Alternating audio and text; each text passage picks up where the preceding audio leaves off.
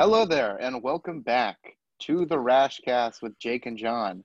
I'm Jake. And I'm John.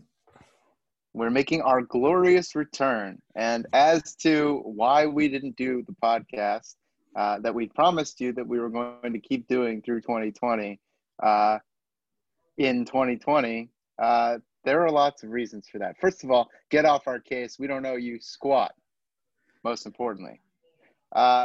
Uh, but second of all, uh, we did a podcast episode. We did an, a preseason preview. We did a, a first week of the season thing, and then right as we were starting to get interested in the season and invested in it, there were two waves of uh, COVID disasters. I think they can be adequately called. Uh, you you know all this by now. The Marlins and the Cardinals, and it was very hard to get back invested in the season. And then I think the, la- I think the last thing that we talked about on the last podcast was well, it looks like the Marlins have a couple positive cases. Let's see what happens. You know, hopefully yeah. that's not that bad. And then that's the last thing you heard from us. Right. It was Sunday. Uh, they had three positive cases. By Monday, it was 11. Uh, mm-hmm. And by Tuesday, we had sort of abandoned the podcast. I mean, it was always going to be a difficult season to get as deeply invested in. It was 60 games. The Nats had just won the World Series, uh, which makes it hard to get invested anyway.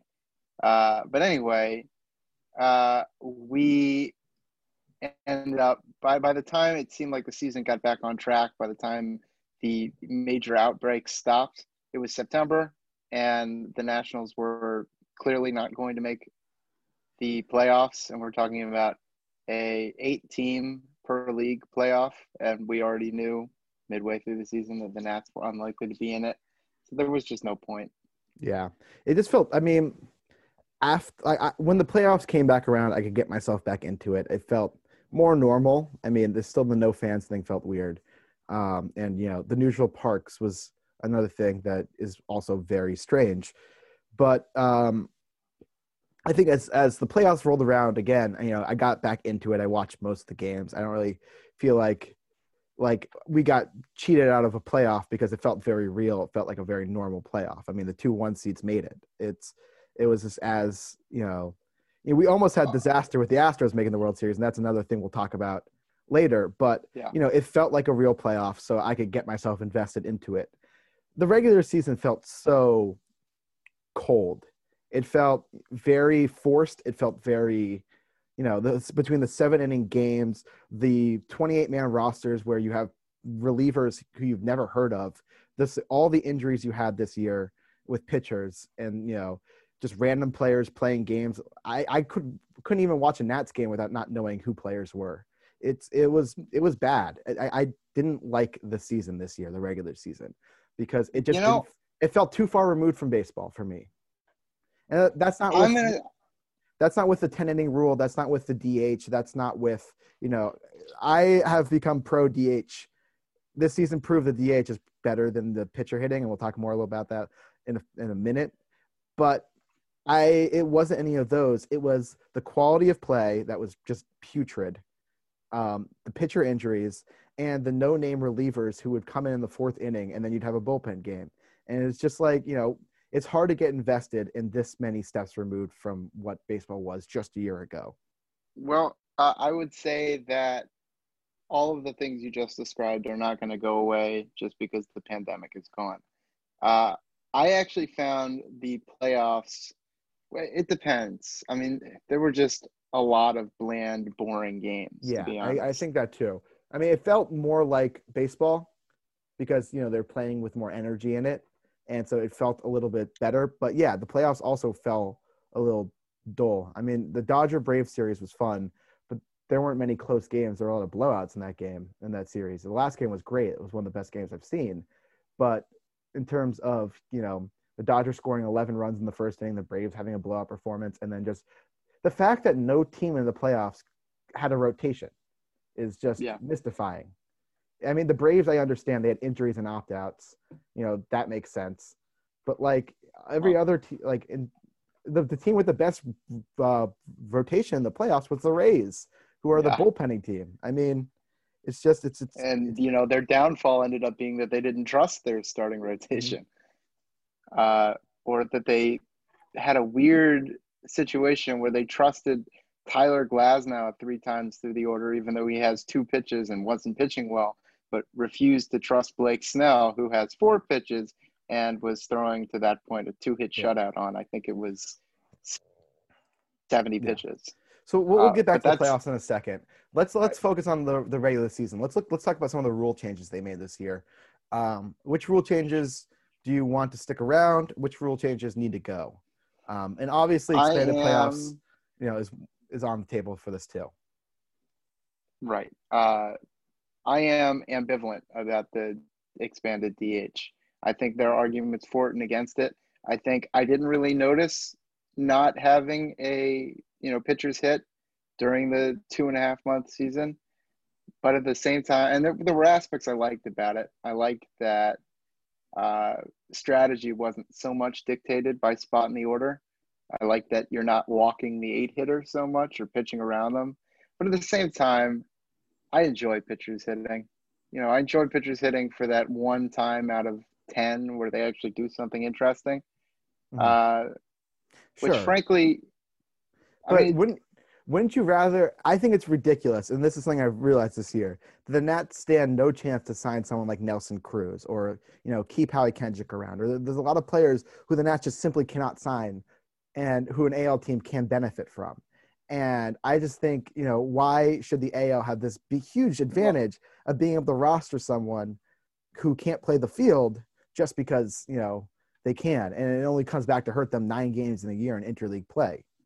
So I, I just think that. Uh, have you watched the American League lately? The American League, there are very few designated designated hitters. Mostly, they just use it to get rest for players. I mean, it, the Yankees maybe are a little bit different, but not because the guys that they have can't play the field, uh, just because they have so many bats. The Twins obviously have Cruz who can't play the field. Uh, and yeah, the Nats were one of the few teams that were structured to benefit from uh, a no DH or a, a, DH league. But at the same time, mostly we're not talking about a, a giant infusion of super fun, exciting offensive players here. Like that was what was conceived by the DH in the 1970s. That was maybe the state of play in the, the steroid era but it hasn't been for a long time in the American League.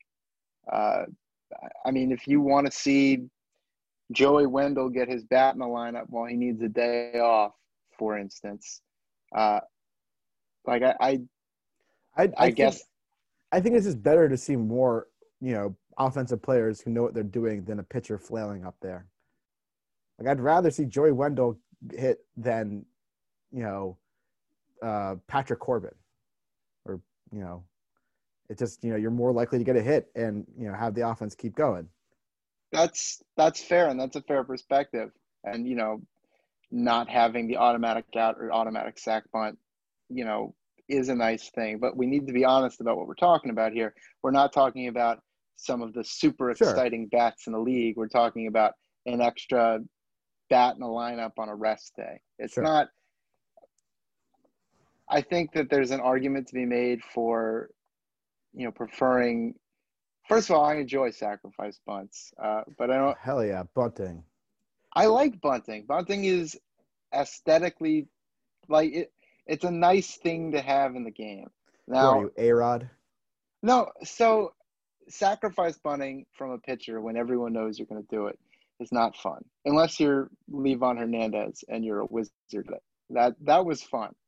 Uh, but beyond that, you know, I, I just think that baseball is better when it's more diverse in a lot of different ways, obviously, but including in a way where we have different skill sets that you know help produce and different things that the game requires, whether it be being able to hit corners on the mound as a pitcher, being able to throw from different arm angles as a pitcher, uh, as a hitter, being able to lay down a bunt for a hit, being able to lay down a well timed sacrifice bunt, executing a hit and run, hitting to the opposite field.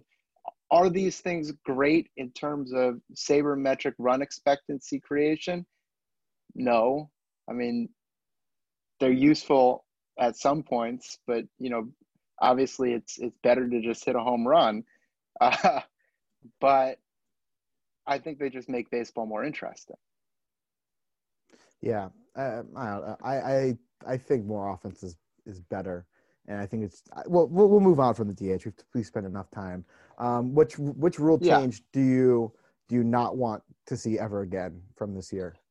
So most of them, uh, yeah. and I definitely don't think the seven inning doubleheader thing is coming no. back. I think I get, I get, yeah, I get it. I get why they did it. This season wouldn't have worked if you had teams playing 18 games, nope. 18 innings, you know, three days a week. Like, yeah, it wouldn't have the worked. Cardinals would have actually died.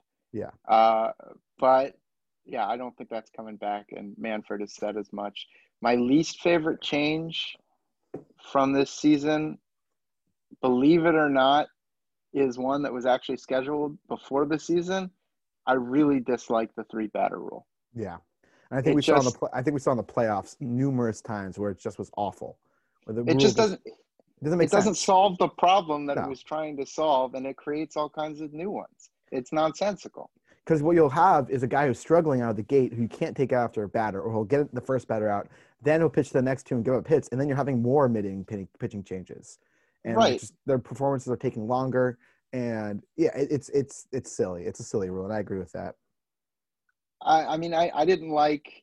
I was initially against, and then was sort of for, and then now against again the runner on second rule. I didn't hate it as much as I thought I would, but it, it just doesn't feel like baseball. I think if you uh, push uh, it further enough back in the game where it's like, okay, let's just get this game, you know, going like, you know, 13th inning, I think I just think like you know it is kind of interesting to have it for a little bit. Like you know if it's the 13th inning and you've pitched a bunch of pitchers and you're like okay we got to play tomorrow let's just you know speed this game up a little bit because even in the run on second doesn't guarantee the game is over. I so. happen to love marathon games. It's you know some of my favorite baseball experiences are the 15th, 16th inning of a game where I've stopped caring who's going to win I just want to see the game go on forever. You know, I've been to a couple of them. Uh, frankly, uh, been to the, the, two longest ones. I've yeah, I've, well, I've been to the 18 inning game and the 16 uh, inning game. There was another 18 inning game in 2016. Mm. Uh, the Nats lost it um, in the 18th inning, but that's neither here nor there. That game when Daniel Murphy came off the bench and hit a pinch hit home run off Against Melancon to, to tie the game. Yeah, yep. I went six. That went 18. Uh, anyway, digression aside, I just you know some of my best baseball experiences are the the experiences where competition is sort of secondary. You know, I think of the the non rain delay rain delay game mm-hmm. uh, in 2017, and I think of a lot of the extra inning games that I've been to where like by the end I was just happy to be there with five thousand of you know my closest baseball friends. Uh, so I don't want to see I, that I go think, by the wayside. I think, but I think that's a very you know niche niche market.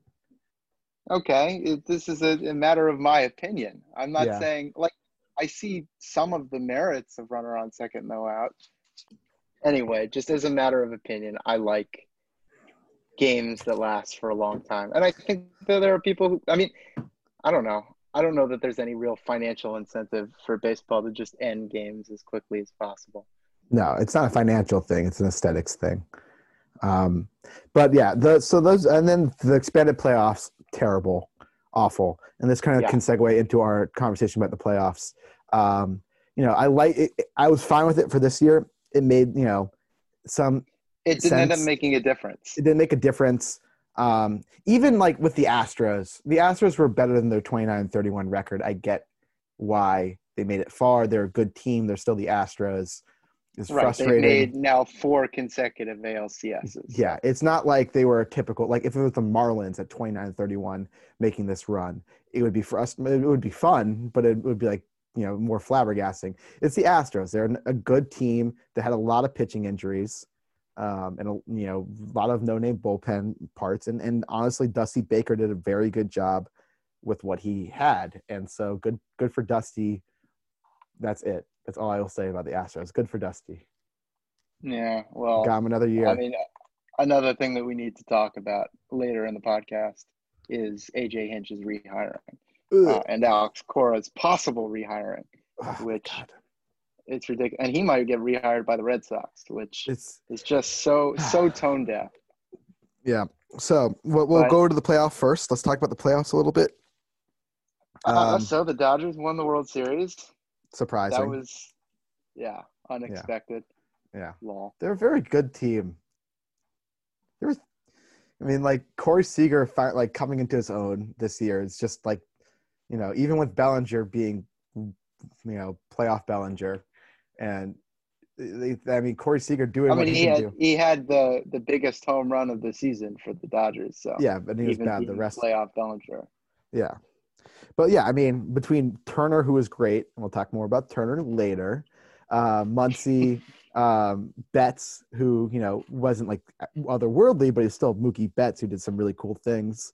Um, you know that lineup is just you know five superstar deep, and then you've got you know still um, Will Smith. you've got you know Joc Pederson. It's just such a good, well constructed team that's like managed to do everything you know between signing players, uh, overlooking sexual assault. Um, you Yeah. know, good scouting, good, um, you know, good drafting, Committing crimes in committing Latin crimes America. in Latin America. You know, they just they just do the th- do it the right way. The the, the They do Angeles all the little things you have to do. Yeah. Uh huh.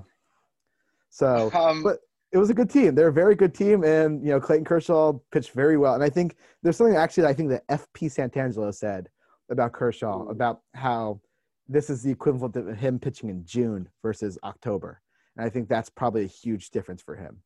It's just you know the wear and tear of his back and you know fatigue is it seems to add up on Kershaw especially, um, and I think you know him being I, able to I don't know. be so fresh.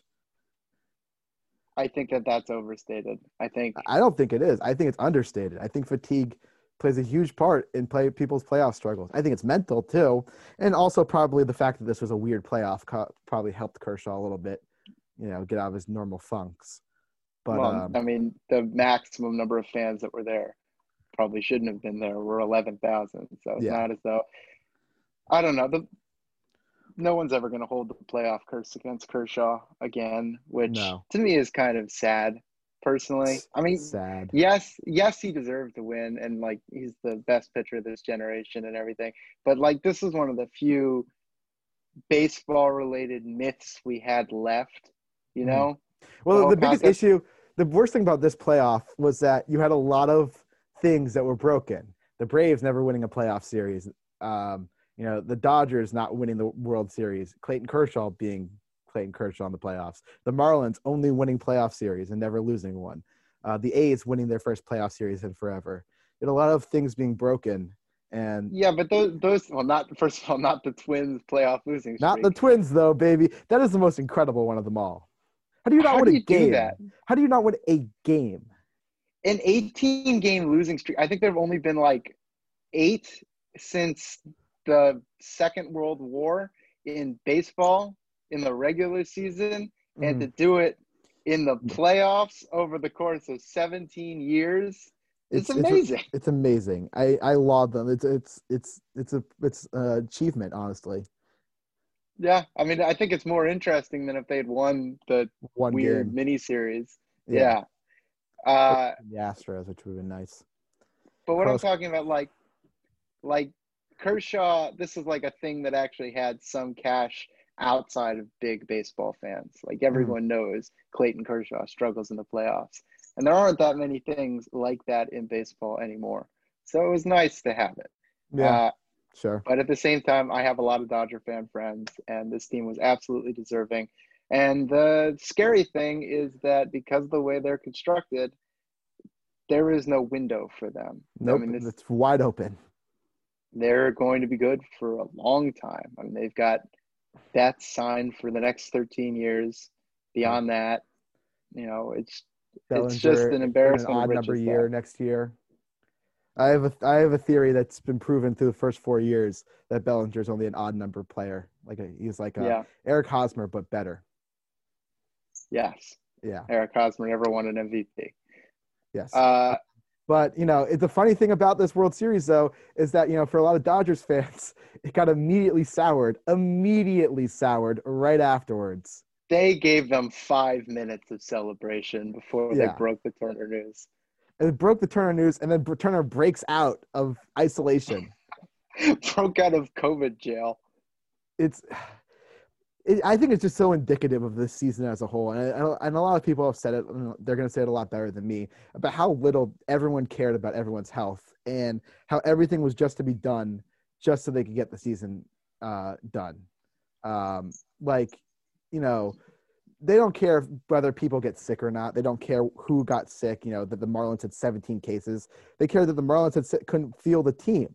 That's all they cared about. It wasn't you know, you know how are these players doing? It's why can't they play? And so just this whole justice Well, and thing, there was- nothing. Nothing's gonna get. Nothing's gonna happen from any of this. As we've learned, the ML, Rob Manfred's the weakest person ever who doesn't care about anything besides money, and so he's not. And so he's not gonna do anything about this.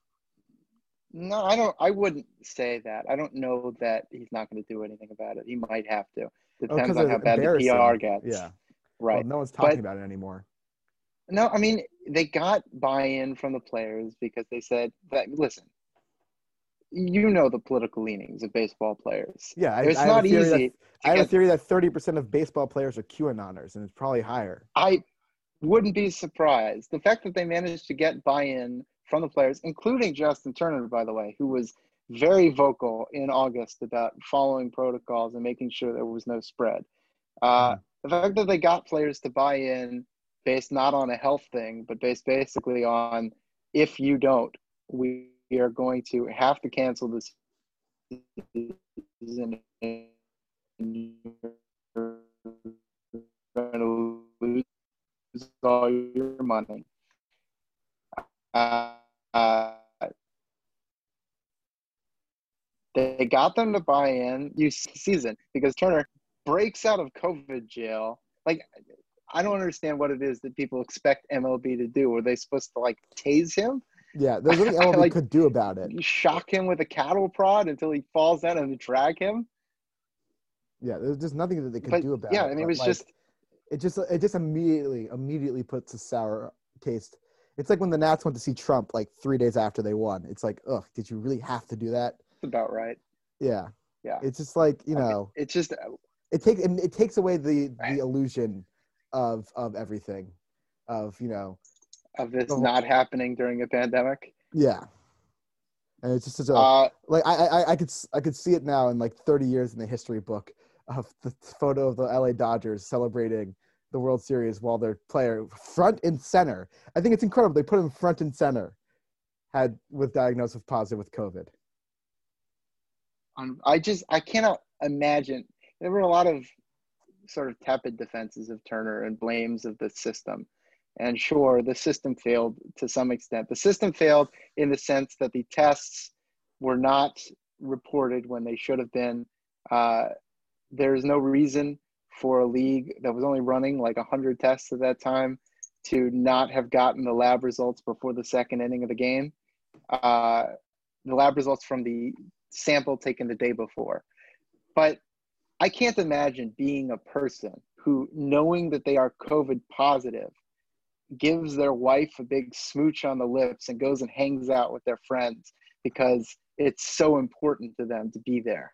He needs to What? smooch his wife. Justin Turner's a wife guy. I just, I, it's just, it's. I love my COVID wife. it's really good. I wish you'd Thank come you. up with that a couple days ago. Well, now it's on the Uh, podcast where everyone will hear it forever. yes all of our many listeners but yeah i just i can't imagine being that guy it's just Yeah. i mean Yeah, like but- if if Do you think any of the players got mad at him? No Afterward?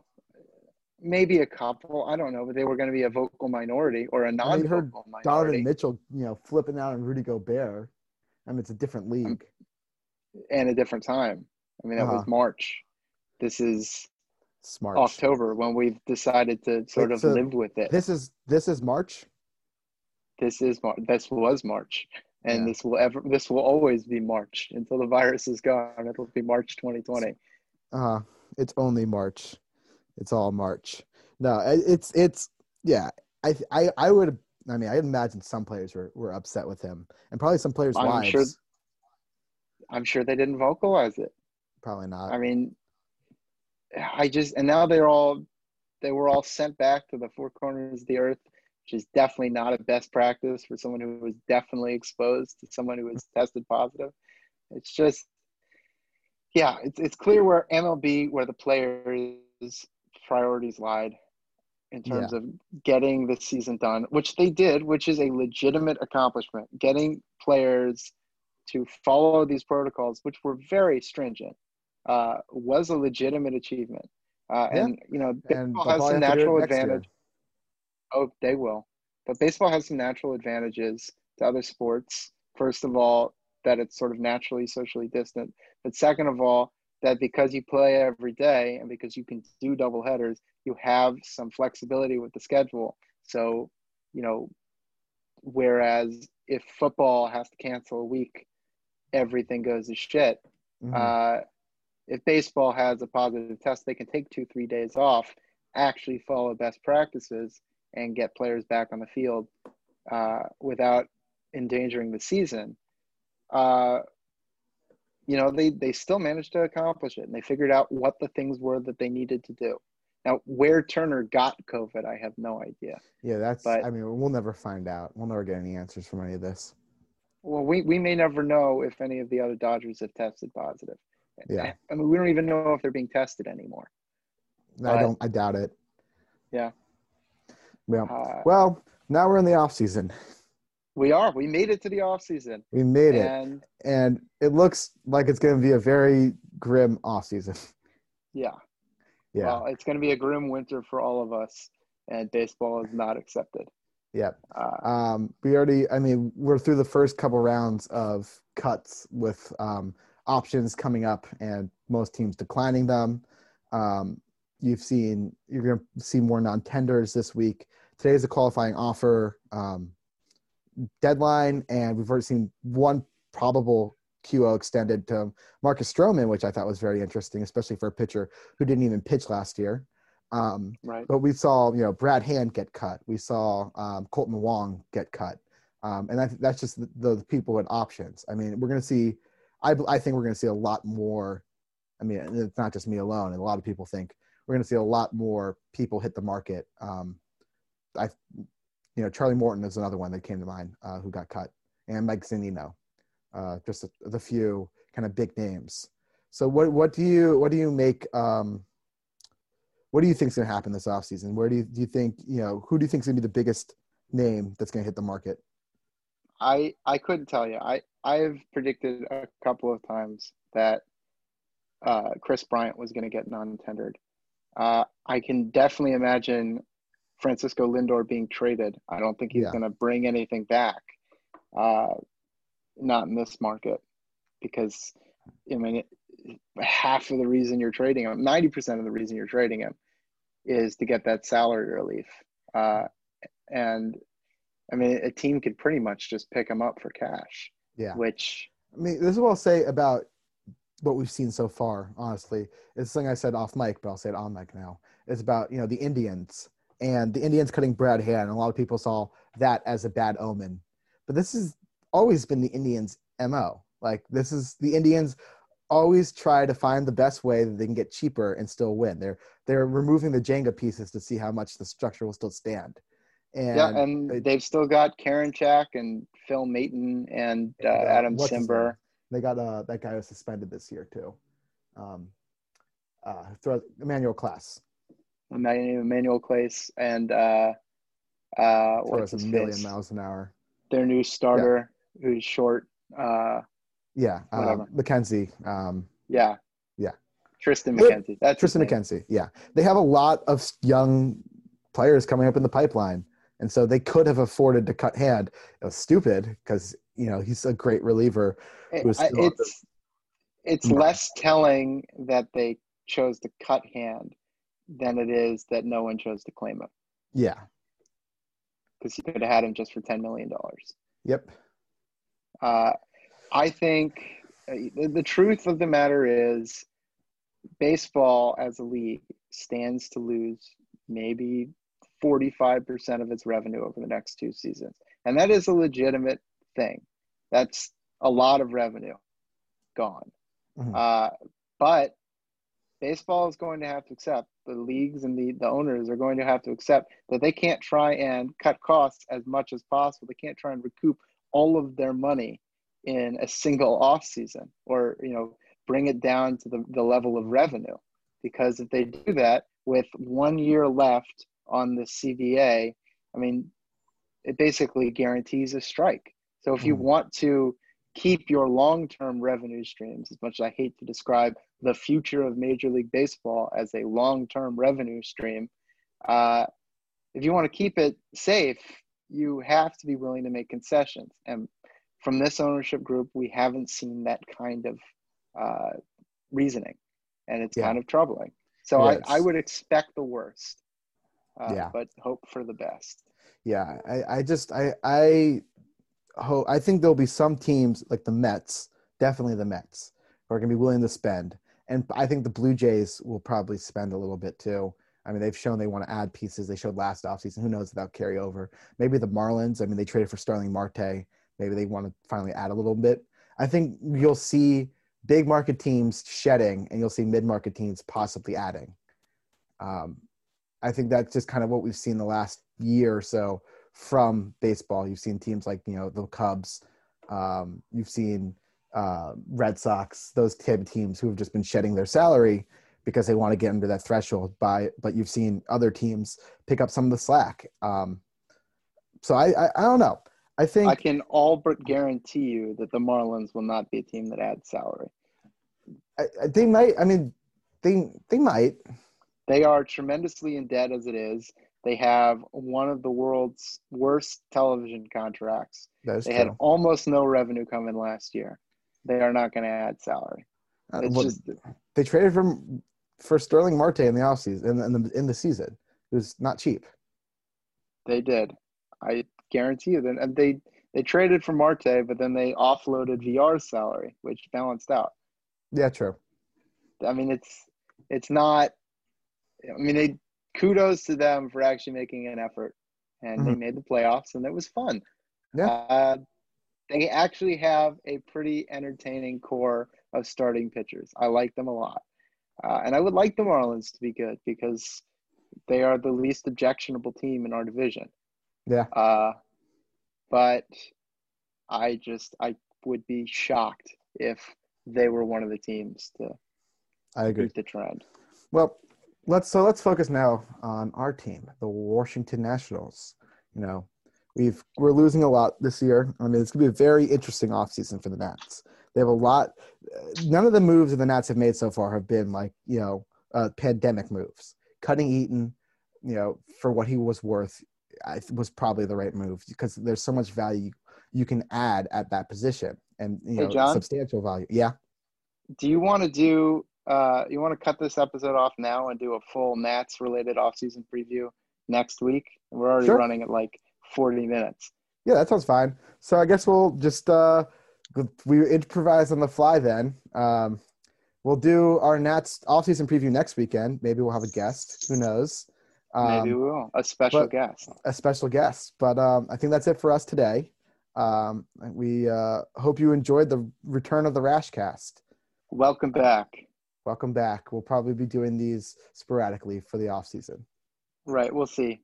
As needed, I guess. Uh, yes. So until we'll be back next week, though.